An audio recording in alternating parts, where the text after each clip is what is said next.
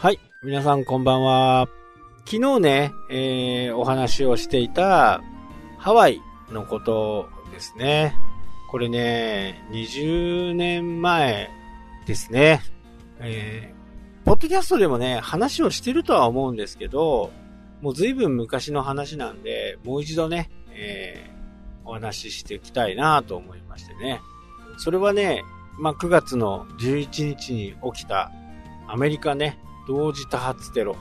ちょうどね、えー、行ったのが10日、9月の10日にね、え千歳空港から、その時はね、ホノルルまで飛んでたんですね。で、えー、10日に出発すると、えハワイは1日戻るんで、9月の9日現地の朝だったのかな？あ、あ違いますね。ここ、えっ、と、11日に出発してますね。11日に出発して、えー、10日の日に着いた。10日のね、えー、午前6時ぐらいに着くんですね。で、えー、その日は、あのー、まあ、これからね、ハワイに行ったりする人たちはいると思うんですけど、もう時差が激しいんでね、こっち夜、経って、機内でね、えー、ご飯を食べながら、食べたりね、映画を見ながら、で、10時とかね、11時とか、そんなこう、深夜の時間に飛び立ってね、えー、5時間ぐらいかな。行きは短いんですよね。えー、偏西風の関係でね。で、着いたら、ショートスリーパーの人はね、何の、何の困りもないとは思うんですけど、やっぱり旅でね、出発の時って興奮もしてますから、そんなに寝れないんですよ。11時に出発したとしてね、30分後ぐらいにはもう、えー、食事が出て、で、えー、映画を見たり、えしていると、その時ね、寝れればいいんですけどね、えなかなか寝れないと興奮していてね、えで、映画を見つつ、なんかうとうとしてると、まあ、日付変更線を通りますみたいな。ことがね、小さいアナウンスで入ったりします。で、それを見てたりするとね、また、また寝れなくなる。で、うとうとしてる時に、もう到着ね、1時間半ぐらい前になると、朝食が出てくる。で、朝食を食べて、えー、そわそわして、あのー、入国カードとかね、えー、そういったものまあ、ツアーで行ったらね、全部あの代理店さんの人がやってくれるんでしょうけど、まあ、僕ほぼツアーで行ったことがないんで、自分で書いてね。で、その準備をして、ホノルル空港に着くと。で、6時という風な形になると、ほとんど寝れないわけですね。えー、で、ホテルに入るのが、えー、一般的な場合ですと、やっぱり3時とかね、えー、普通のホテルの場合は3時とか、そういった時間にチェックインになるんで、早くても1時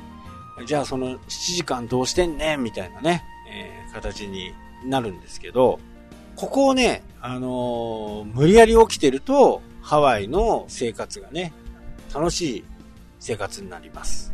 で、僕たちはね、ゴルフ、まあ僕の場合はほぼほぼゴルフなんでね、えー行ったその日にね、もうすぐあの、ラウンドを予約してある。そうなると眠気も覚めるんでね、えー、ふらふらになりながらもね、えー、ラウンドをして、えー、で、ホテルに入まあ、ラウンド終わればね、ちょうどホテルに入れる時間。でも、ここでもう寝ちゃダメなんですね。寝るのはね、早くてもいいから、えー、6時とかね、7時とか、え、そんな時間でもいいんでね、そこまで我慢してると、本当にハワイの旅が完璧になります。で、えー、そういう風な過ごし方をして、翌日もゴルフが入ってたんですけど、タクシーをね、えー、もう予約をして、え、この時間に来てくださいっていう風に予約をしていてね。で、なんかね、その時はもう現地の時間で9月の11日ですね。もうすごくね、あの、運転手さんがね、そわそわしてるんですね。いや、すごい事件があった。僕もあんまり英語はね、得意じゃないんですけど、なんかその凄さが伝わってきてね、もうすごい事件が起きたんだよ、と。それが、後でわかるね、え同時多発テロ。でしたね。で、日本から行った人たちは、まあ、まだね、20年前って、インターネットがぼちぼちぼちぼち出てきた頃なんですよね。ヤフーが出てきて。で、僕は、こう、ちっちゃいね、ノートパソコンを持ってたんで、えー、それを、ゴルフから帰ってきてね、見ると、日本でもすごい騒ぎになっていたと。あれこれ、は、果たして帰れるかなと。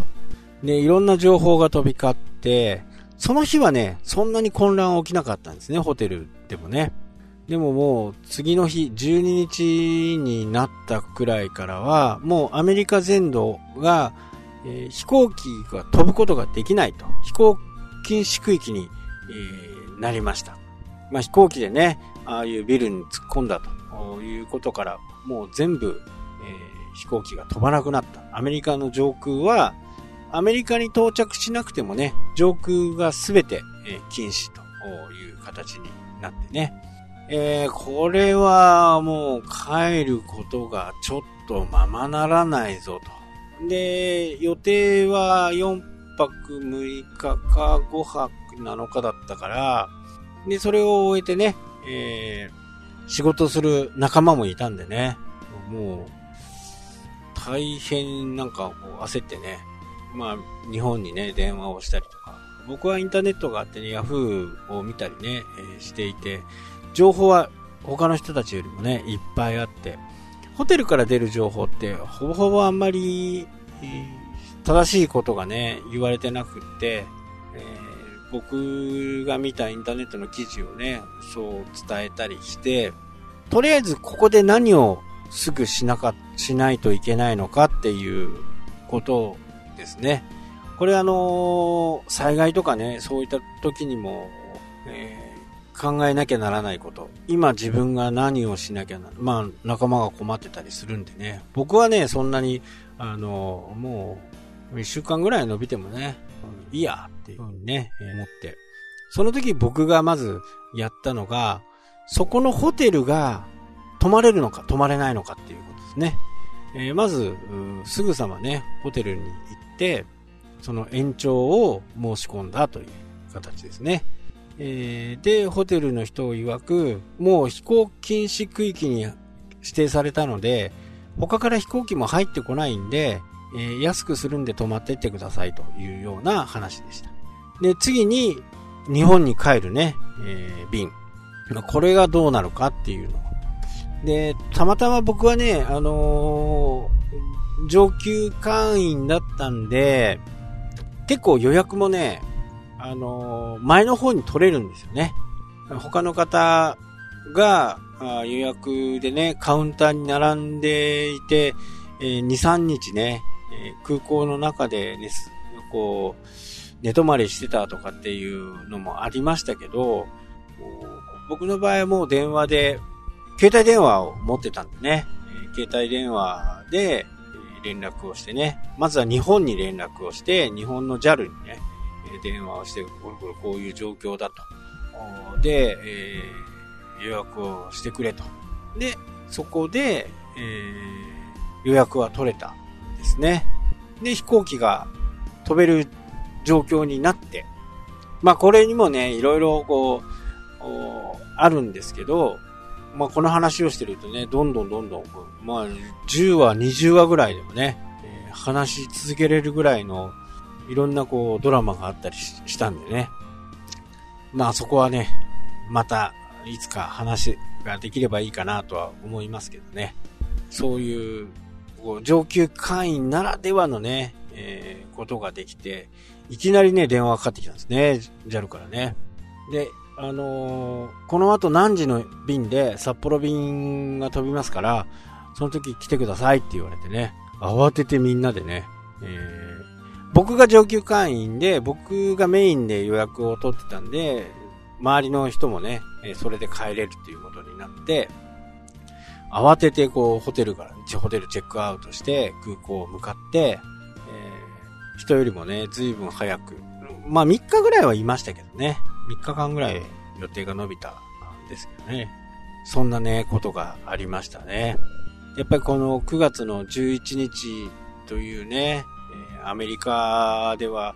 本当にね、あのー、多くの人が、まあ、民間人が犠牲になったっていうところがやっぱり非常に、いたたまれない気持ちですよね。まあこの時期になると毎年思い出すね、ことでした。はい、というわけでね、今日はこの辺で終わりとなります。それではまた。したっけ？